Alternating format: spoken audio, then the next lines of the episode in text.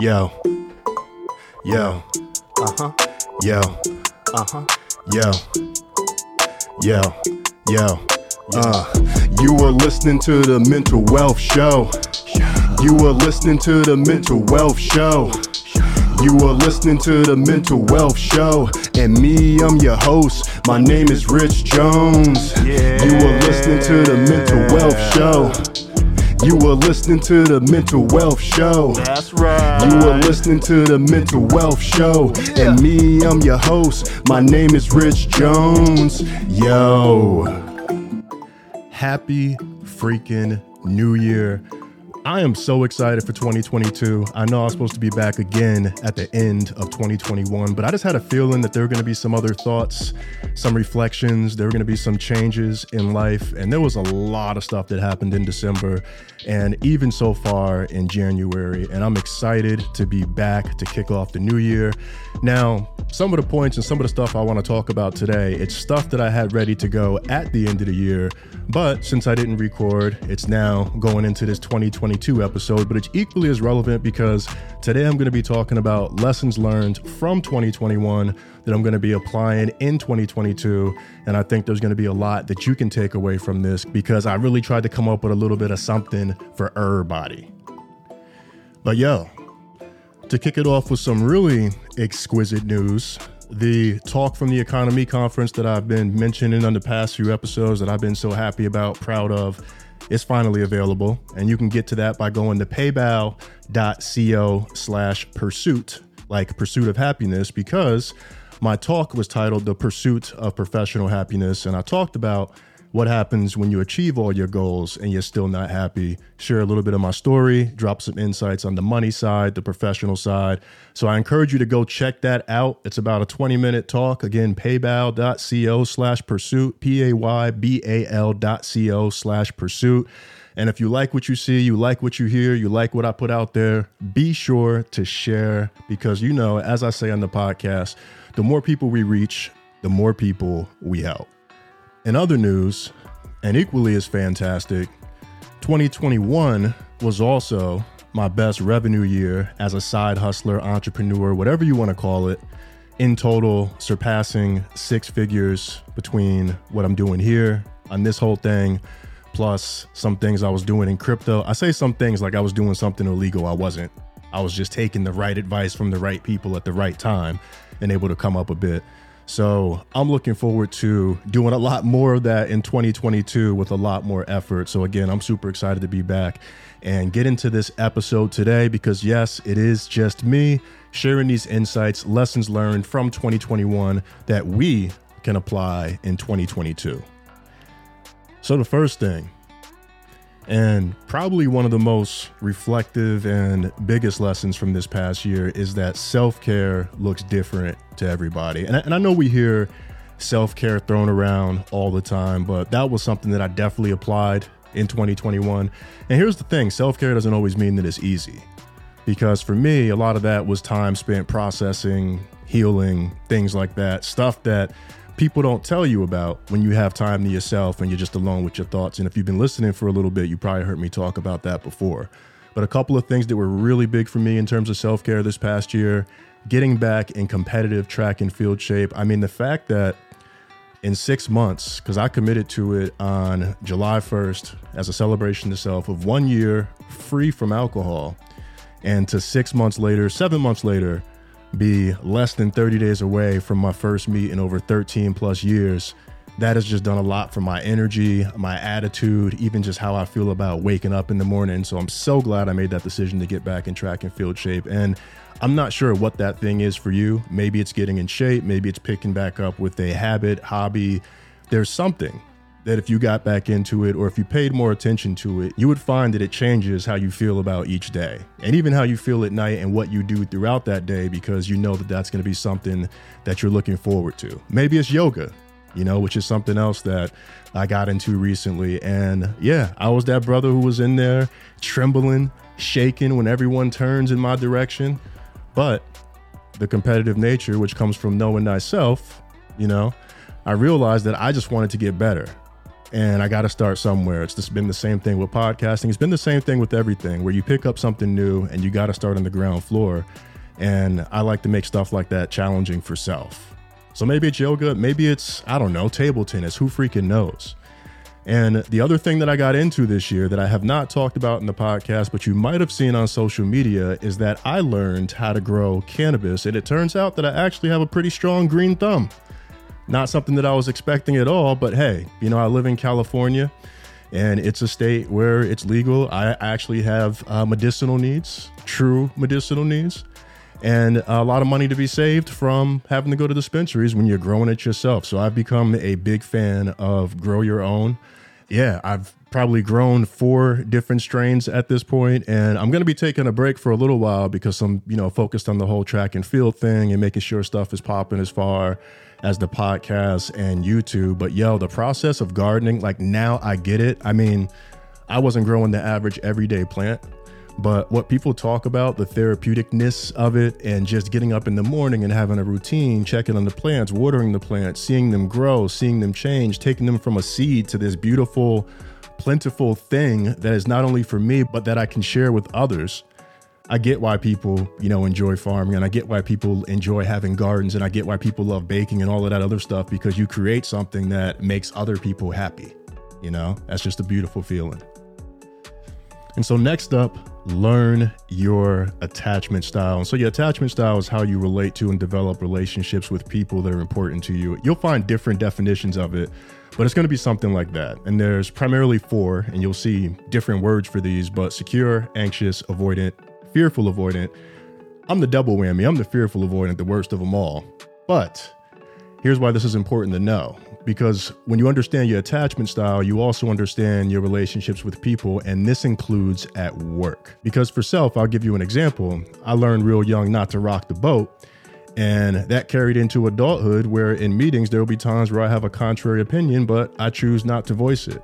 And then we know how that shows up in a performance evaluation where you're not voicing your opinion because, you know, particularly in the States, it's such a performative culture, is what I'll call it, that you have to be able to do things like that. A lot of the time, we don't understand why we're struggling with contributing or why it is that we have this continuous reaction when we get into certain situations. And a lot of times it's not just because it's a work situation, it's something that's much deeper than that.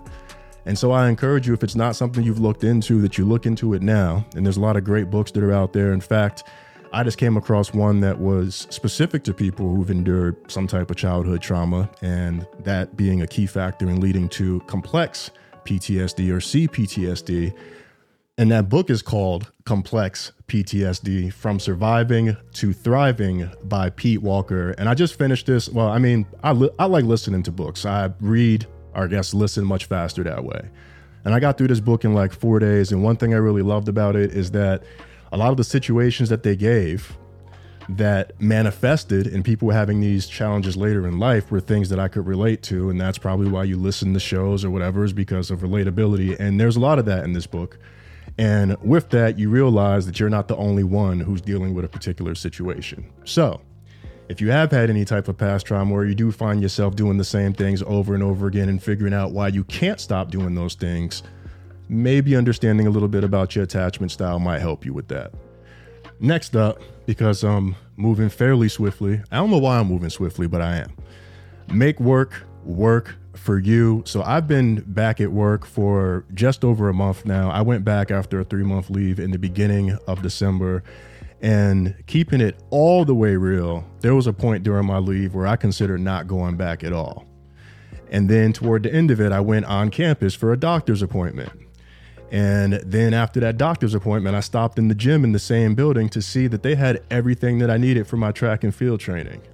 Then on the way out, I got a healthy breakfast in the cafeteria and I realized, yo, work is helping me achieve a major life goal. And it's a tool that requires me to expend some energy in, in exchange for uncovering happiness. But yo, at this point, it's worth it. And I found myself thinking, why would I walk away from something that's helping me find the freedom that I want? Because what? Because the fucking guru said it? Come on, man. Come on. There's nothing wrong with having a day job. And I'm not saying it's something that I now want to do forever, but when I think about the greater goals and the greater purpose, I see how it serves that. And when you make that switch in perspective in seeing your job not as something that's keeping you in chains, but as a tool that can help you achieve whatever it is, that greater thing that you want, that gives you power.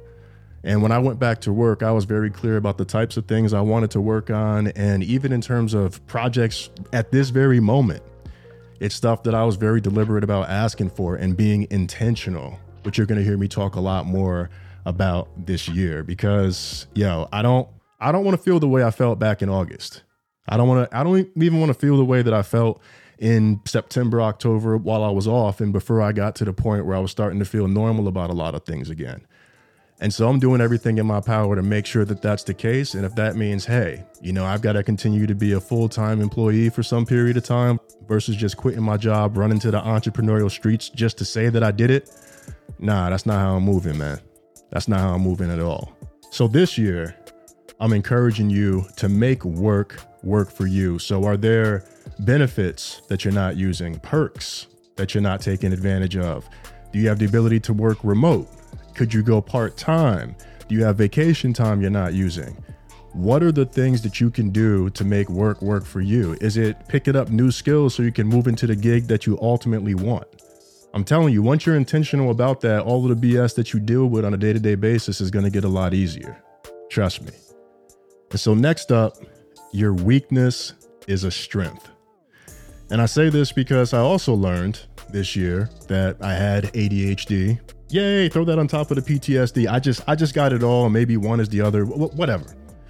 But because of that, I often struggle to get things done in advance. There, it's just I just struggle with it. I can get like 60% of the way there and then to get across the finish line, I like to wait till the last minute. I mean, I don't like to wait till the last minute, but that's just the way my brain works. It is really hard for me to focus for extended periods of time and get things done. I've accepted that about myself.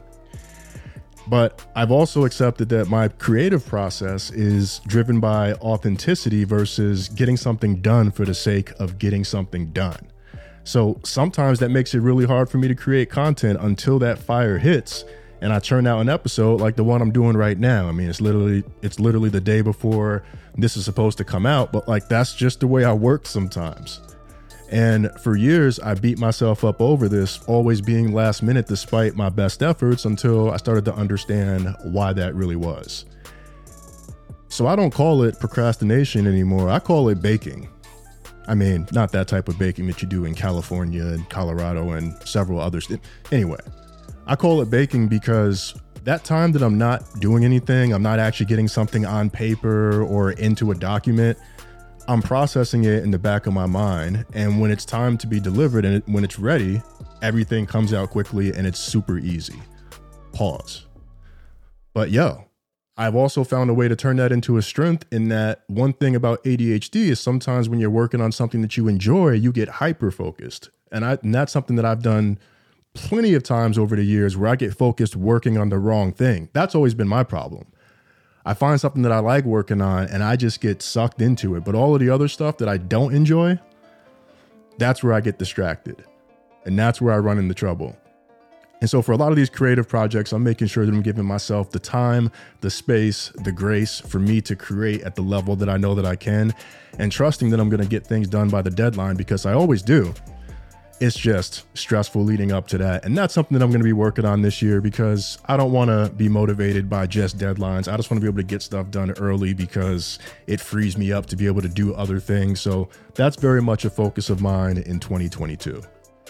So, how can you take that thing that you look at negatively? Because we all have them. It doesn't matter who we are. There's something that we think is a negative, we beat ourselves up over it. Even though things ultimately end up fine, so, how can you turn that thing into a positive, or how can you start looking at it positively? Positively? Positively, whichever. And so, the last thing I'm gonna talk about, it's gonna sound really, really silly. I promise. It's gonna sound silly. But yo, sitting is fucking awful for you. Now, I say this because I noticed a lot of my back issues and core issues. Yes, I was working out and all of that stuff, but they really healed up and I felt really good in November during the time that I was off after I disconnected from work. But I noticed when I went back that I started getting hip pain again, and then I started getting quad pain, and then I started getting lower back pain. And the only thing that had changed was how much time I spent sitting. And I realized how much time I spent sitting changed because I went back to work. So I went back to work and then my back went back to work. I'm trying to do too much, but you get what I'm saying there. And I throw that in because I've been talking to friends lately, different people who are talking about issues that they're having and they're saying they're getting old. I remember how frequently I used to talk about being washed. I don't feel washed at all. I, I, mean, that's not totally true. There are some things that still make me feel washed, but it is nothing like I thought before. And some of those aches and pains are things that you can actually get rid of. And you probably know what life feels like when you have a nagging back pain or something like that. It fucks with your whole mood. You don't want to deal with people, but you have to deal with people, and life is just a lot more miserable overall. So, yeah, standing desk or what's up, getting up for walks, stretch breaks, there, what's up. Sitting is terrible for you. And I'll throw this in because I just saw it on my whiteboard and I forgot to mention it. You're stronger than you think. You are stronger than you think. All right. So that's the first episode of 2022. I'm so excited to be back, like I said up top. And I know I keep saying I'm so excited, but I really am. And I can't wait for the next episode. I have a great conversation with a brother who I've spoken to in the past who I mean his vulnerability like he he blew me away with just some of the stuff that he shared that I would have never expected. So stay tuned for that coming out later this month. And so if you're not already subscribed to the podcast, be sure to subscribe to the Mental Wealth Show on your favorite podcast player so you don't miss the next episode when it comes out or anything else that I'm dropping in the podcast feed. And if you have not checked out the Mental Wealth Show Premium, you can do that by going to mentalwealthshow.co, no M, mentalwealthshow.co to see the offerings that are available. And if you want to get access to the back catalog of the previous iteration of the podcast, going back to the very beginning, you can get that by becoming a Mental Wealth Show premium member. I'll also be doing an office hours Ask Me Anything over there and releasing content here and there as I feel like it that won't be available in the general feed. So again, mentalwealthshow.co. And if you don't want the subscription and you just and you just want to say, yo, I appreciate what you're doing with this podcast thing, here's a cup of coffee. You can donate directly via the same website. So that's all I got. Happy New Year once again. I'll see you on the next episode. And until then, do something dope.